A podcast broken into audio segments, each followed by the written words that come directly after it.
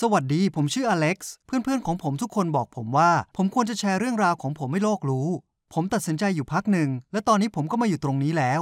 เอาล่ะ เริ่มกันเลย พ่อและแม่ของผมเป็นคนที่ร่ำรวยมาก แต่ผมไม่ได้พยายามคุยโอ้อวดคุณหรอกนะ เพราะผมไม่ได้ทำตัวเหมือนลูกคุณหนูหรืออะไรเลย และผมก็ไม่ได้เป็นเด็กที่ร่ำรวยด้วย ใช่ คุณฟังไม่ผิดหรอก แม้ว่าพ่อและแม่ของผมจะรวยมหาศาล แต่ผมกลับเป็นเด็กที่ยากจนสุดๆ ผมอาศัยอยู่ในบ้านหลังเล็กๆ ที่ตั้งอยู่ข้างๆคฤหาสน์ของพ่อและแม่ ผมได้เงินค่าขนมเพียงเล็กน้อยจากพวกเขาเท่านั้น โอเค ผมว่าผมควรต้องอธิบายอะไรบางอย่างก่อน พ่อและแม่ของผมเป็นคนที่สร้างฐานะขึ้นมาด้วยตัวเอง ทั้งคู่เริ่มต้นทุกอย่างจากศูนย์ และมาจากครอบครัวที่มีปัญหา พวกเขาพบกันตั้งแต่อายุยังน้อย ก่อนที่พวกเขาจะพบกับโชคลาภก้อนโต พวกเขาเริ่มต้นทำธุรกิจโดยใช้เวลาอยู่หลายปี เพื่อก่อร่างสร้างตัวด้วย 2 บริษัทที่แตกต่างกัน แต่มันเป็นธุรกิจที่ใหญ่โตทั้งคู่ พวกเขาจัดงานแต่งงานกัน2ครั้ง ครั้งแรกเป็นงานแต่งง่ายๆ ตั้งแต่ตอนที่อายุยังน้อย และครั้งที่ 2 เป็นงานแต่งสุดหรูหราอลังการในรีสอร์ทที่บาฮามัสผมได้เห็นมันแค่ในวิดีโอเท่านั้น ตอนนั้นผมอายุ 10 ขวบ และไม่ได้รับเชิญไปงานแต่งงานด้วย ทีนี้เรามาถึงส่วนสำคัญของเรื่องซึ่งก็คือ ผมไม่เคยมีส่วนในการเงินของครอบครัวเลย พ่อและแม่ของผมเชื่อเสมอว่า ถ้าผมถูกเลี้ยงด้วยเงิน ผมจะต้องโตขึ้นเป็นเด็กที่เอาแต่ใจ ขี้เกียจ เห็นแก่ตัว จองหองเหมือนเด็กลูกคนรวยจากที่เราเห็นกันในหนังวัยรุ่น พวกเขาพบเห็นเด็กบ้านรวยงี่เง่าพวกนี้ จากในช่วงที่พวกเขากำลังเรียนหนังสือ ผมเองก็ไม่รู้รายละเอียดเท่าไหร่ เพราะพวกเขาไม่เคยเล่าให้ฟัง แต่ไอเดียที่ว่าเงินทำให้เด็กเสียคนนั้น ยังคงฝังใจพวกเขาตลอดมา เอาล่ะ ตอนนี้พวกคุณก็พอรู้แบ็กกราวน์ของผมบ้างแล้ว งั้นมาเข้าเรื่องกันเลย มันเริ่มจากงานปาร์ตี้สุดโปรดของพ่อแม่ผม ทุกๆ สัปดาห์พวกเขาจะจัดปาร์ตี้ หรืองานเลี้ยงต้อนรับ หรือจะเรียกว่าอะไรก็ช่างเถอะ พวกเขาชอบเรื่องแบบนี้กันมาก จนถึงกับพูดว่าพวกเขาทำงานหนักมาเพื่อค่ำคืนนี้โดยเฉพาะ และไม่ต้องพูดถึง ผมไม่เคยถูกเชิญไปร่วมงานกับเขาสักครั้ง เพราะผมถูกฝึกให้เข้านอนแต่หัวค่ำจนเป็นวินัย และแน่นอนเพราะด้วยเรื่องเงินด้วย บางครั้งผมก็แอบเข้าไปในงานและพูดคุยกับแขกที่มา จนกระทั่งเมื่อพ่อสังเกตเห็น หรือทำตัวเป็นบ่อนทำลายงาน ด้วยการแอบปิดไฟทั้งหมดหรืออะไรประมาณนั้น ผมไม่มีอะไรจะเสียอยู่แล้วนี่นาพ่อกับแม่มีเพื่อนที่มีลูกสาวคนหนึ่งที่ชื่อว่าเซซิเลีย เธออายุ 16 และผมก็ได้เจอเธอสองสามครั้ง ผมเคยคุยกับเธอครั้งหนึ่งในงานวันเกิดเพื่อนผม เธอเป็นคนน่ารักและตลกมาก และเธอก็มักจะมาร่วมงานปาร์ตี้ของพ่อแม่ผมเสมอ แล้วคิดดูสิ เด็กๆที่รุ่นราวคราวเดียวกับผม หรือแม้แต่อายุน้อยกว่า พวกเขายังได้มาร่วมงานตลอด แต่ผมกลับต้องอยู่แต่ในบ้านและเข้านอนตั้งแต่สี่ทุ่ม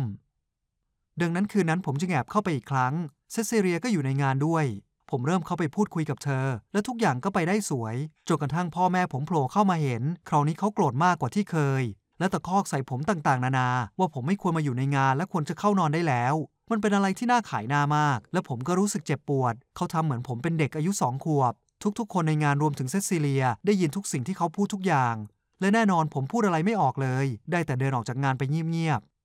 คืนนั้นมันทำให้ผมรู้สึกหัวใจสลาย บางทีผมน่าจะเข้าใจตรงจุดนี้มาตั้งนานแล้ว แต่ผมแค่รับไม่ได้ บางสิ่งบางอย่างสมควรสิ้นสุดลงสักที และไม่ช้าผมก็ตระหนักขึ้นมาได้ว่า สิ่งที่ผมต้องการมากที่สุดตอนนี้ก็คือ เงิน ซึ่งจะช่วยให้ผมแก้ปัญหาได้ทุกอย่าง ผมจะทำอะไรก็ได้อย่างที่ผมต้องการ แม้ว่าจะไม่ได้หมายถึงทุกอย่างที่ต้องการแบบนั้น ผมคิดว่าคุณคงเข้าใจ หลังจากที่มองหางานพาร์ทไทม์อยู่สักพัก และไม่พบงานอะไรที่น่าสนใจเลย ผมตัดสินใจที่จะเริ่มต้นธุรกิจอะไรบางอย่าง เหมือนอย่างที่พ่อแม่เคยทำมาก่อน และผลที่เกิดขึ้นตามมามันก็น่าเหลือเชื่อทีเดียว ผมจะสรุปให้ฟังสั้นๆ แล้วกัน พ่อแม่ของผมมีเพื่อนอยู่คนหนึ่งชื่อว่าคุณเจ และเขาก็เป็นนักธุรกิจด้วย เขามีบริษัทเกี่ยวกับธุรกิจอสังหาริมทรัพย์ แต่เขามีงานอดิเรกคือการเปิดร้านขายแผ่นเสียงเล็ก ๆ แบบว่าทำธุรกิจรอง เขาเล่าให้ผมฟังว่าในยุคสมัย 70 เขามีวงดนตรีร็อกของตัวเอง และดนตรีก็เป็นเหมือนชีวิตของเขา และเมื่อเวลาผ่านไปประกอบกับวงของเขาก็ไม่ประสบความสำเร็จ เขาจำเป็นต้องทิ้งความคิดการประกอบอาชีพด้านดนตรีไว้เบื้องหลัง ดังนั้นธุรกิจแผ่นเสียง จึงเป็นเหมือนสิ่งที่สานต่อความฝันที่เขาเคยทิ้งมันมา ผมจึงเกิดไอเดียขึ้นมาว่า ผมมีเพื่อนบางคนที่พยายามเก็บสะสมแผ่นเสียง และเครื่องเล่นแผ่นเสียง ผมจึงคิดว่าผมน่าจะไปคุยต่อรองกับคุณเจ เพื่อขอเครดิตแผ่นเสียงของเขามา และนำไปขายให้กับคนที่ผมรู้จักเขายินดีในข้อตกลง และผมได้ขอร้องเขาว่าไม่ให้บอกเรื่องนี้กับพ่อแม่ และเขาก็เข้าใจเป็นอย่างดี เพราะเพื่อนๆของพ่อแม่ของผมทุกคนรู้ว่าพวกเขามีหลักการความเป็นพ่อแม่แบบไหน แม้ตอนนี้ผมจะไม่รู้เหตุผลเหมือนกันว่าทำไมผมจึงเริ่มขายแผ่นเสียง แต่ยังไงผมก็คิดว่าผมโชคดี ตอนแรกเพื่อนๆในชั้นก็ซื้อไป2อสามแผ่น แต่นั่นก็ทำให้ผมได้เงินค่าขนมเพิ่มมากขึ้นเล็กน้อย เพราะผมต้องหักต้นทุนคืนให้คุณเจ แต่ต่อมาผมก็มีลูกค้าเพิ่มมากขึ้นเรื่อยๆ ไม่ใช่แค่เพื่อนในโรงเรียน แต่ยังมีเพื่อนของเพื่อน พ่อแม่ของพวกเขา คุณลุงเพี้ยน หรือแม้แต่คุณยายฮิปปี้ ผมไม่ได้อยากจะโอ้อวดความสำเร็จของผม แต่ผมรู้สึกว่าเทรนด์การสะสมแผ่นเสียง มันเริ่มเป็นที่นิยมขึ้น เมื่อตอนที่ผมเริ่มต้นขายพวกมัน แต่อย่างไรก็ตาม ผมก็ตระหนักได้ว่า ผมเริ่มหาเงินได้มากพอที่จะย้ายออกมา และเช่าอพาร์ตเมนต์อยู่ได้ 2-3 เดือน แต่จากวันที่ผมเริ่มเกิดความคิดทุกอย่าง ผมรู้ว่าสิ่งที่ต้องการทำคืออะไร เมื่อผมได้รับผลกำไรที่มากพอครั้งแรก ผมต้องการจัดงานปาร์ตี้ที่บ้านเล็กๆ ของผม ซึ่งห่างจากบ้านพ่อแม่ผมแค่ 200 ฟุต และงานมันจะต้องยิ่งใหญ่ OR และเสียงดังพอที่จะดึงดูดความสนใจจากพวกเขา และนั่นแหละคือสิ่งที่ผมปรารถนาให้มันเกิดขึ้น ผมใช้เวลาเตรียมการอยู่พักหนึ่ง และตอนนี้ผมก็มีเงินแล้ว ดังนั้นถึงเวลาที่จะทำให้มันเป็นจริงขึ้นมาสักที งานปาร์ตี้จะไม่ได้มีเพียงแค่แขกวัยรุ่น แต่จะต้องมีผู้ใหญ่มาร่วมงานด้วย และทุกคนจะต้องเก็บมันไว้เป็นความลับ และทุกอย่างมันจะต้องดีอย่างไร้ที่ติแม้ว่าผมจะไม่เคยถูกเชิญไปร่วมงานของพ่อแม่ แต่ผมก็ได้เรียนรู้เกี่ยวกับการจัดงาน เป็นอย่างดีมานานหลายปี ผมเชิญแขกมาในงาน 50 คน และเกือบทุกคนก็มาร่วมงานได้หมด ผู้คนอยู่ภายในบ้านและนอกบ้าน และปาร์ตี้ก็กำลังสนุกทีเดียว มันน่าทึ่งมากที่ตอนนี้มีผู้คนหลากหลายวัย รวมตัวกันอยู่ที่นี่ ตั้งแต่พ่อแม่ของเพื่อนสนิท แน่นอนซิซิเรียก็มาด้วย และไปจนถึงเพื่อนวัยเด็กอย่างทอม ผู้ซึ่งขอฟังเพลง black metal วงโปรดตลอดคืน ที่บ้านของผมมีทางเข้าแยกเป็นส่วนตัว ดังนั้นพ่อแม่จะไม่มีทางรู้เรื่องงานปาร์ตี้จนกว่ามันจะเริ่มขึ้น และนั่นก็คือส่วนหนึ่งของแผนการของผม หลังจาก 15 นาที ผมก็เริ่มเร่งเสียงเพลงดังขึ้น พวกเขาก็เริ่มมาดูว่าเกิดอะไรที่นี่ ดูเหมือนพวกเขาจะรู้สึกเซอร์ไพรส์แต่ก็ไม่ได้โกรธอะไร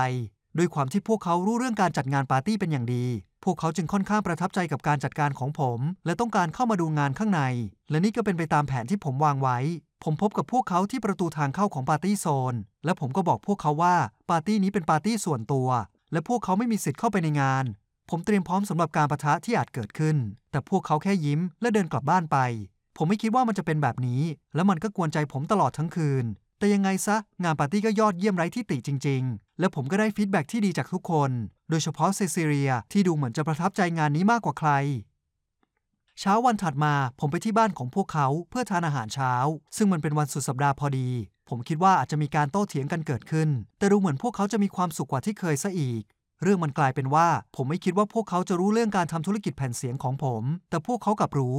ดังนั้นตั้งแต่เดือนที่แล้ว พวกเขาก็รู้ว่าผมกำลังทำอะไร และรู้สึกดีใจมากที่ในที่สุดผมก็เริ่มหารายได้เป็นของตัวเอง และพอพวกเขาเห็นว่างานเลี้ยงของผมยิ่งใหญ่แค่ไหน พวกเขาก็รู้ได้เลยว่าธุรกิจของผมต้องดำเนินไปได้ด้วยดีซึ่งนั่นคือสิ่งที่พวกเขาพยายามมาตลอดหลายปี พวกเขาต้องการให้ผมมีแรงบันดาลใจ เหมือนตอนที่พวกเขายังเป็นเด็ก และมีความมุ่งมั่นที่จะหลุดพ้นจากความยากลำบาก และยิ่งไปกว่านั้น มันมีอะไรบางอย่างที่สำคัญเกิดขึ้นมาในใจของผมคืนนั้น บอกตามตรงว่าการขายแผ่นเสียงที่ผมทำมัน เป็นอะไรที่ค่อนข้างมีขีดจำกัด แต่ผมก็ชอบวิธีการจัดการในงานปาร์ตี้ของผม ผมชอบที่จะเห็นผู้คนในงานสนุก ได้ทำความรู้จักกัน เต้นรำกัน และพูดคุยกัน มันเป็นงานที่สร้างความสุขให้ผมจริง ๆ ดังนั้นผมจึงคิดเกี่ยวกับการทำให้มันกลายเป็นอาชีพ ซึ่งไม่ใช่เพียงแค่เพื่อตัวผม แต่ผมทำเพื่อคนอื่นๆด้วย แม้ว่าตอนนี้ผมจะยังไม่มีออเดอร์เข้ามา ผมยังไม่ได้บอกใครนอกจากพ่อแม่ เพราะธุรกิจนี้เป็นอะไรที่จริงจังมากกว่าการขายแผ่นเสียง ดังนั้นมันจะต้องมีการเตรียมพร้อมอย่างหนัก ผมก็ไม่รู้เหมือนกันว่าควรจะรู้สึกกับสิ่งที่เกิดขึ้นทั้งหมดอย่างไร แต่เท่าที่รู้คือตั้งแต่นั้นมา พ่อแม่ของผมก็ไม่เข้มงวดกับผมอีกต่อไป พวกเขาโอเคที่จะให้ผมเข้าร่วมงานปาร์ตี้ของพวกเขา และแถมยังให้อิสระผมมากขึ้น ผมเลยคิดว่าพวกเขาได้ในสิ่งที่ต้องการจากตัวผมแล้ว ผมไม่ได้หมายความว่าสิ่งที่พวกเขาทำนั้นมันถูกต้องทั้งหมด แต่พวกเขาแค่เลือกทำในแบบของตัวเอง และตอนนี้ผมก็ได้เรียนรู้แล้วว่า ถ้าคุณไม่ชอบอะไรในชีวิตของคุณ คุณต้องจัดการทำอะไรบางอย่างเพื่อเปลี่ยนแปลงมัน ขอบคุณทุกคนที่รับชม ถ้าคุณเคยคิดเกี่ยวกับการเริ่มทำธุรกิจอะไรสักอย่างในโรงเรียน ช่วยเล่าให้ผมฟังในคอมเมนต์บ้างนะครับ ผมชอบที่จะได้รับฟังไอเดียต่างๆ ของคนอื่น มันช่วยทำให้ผมคิดอะไรได้ด้วยตัวเอง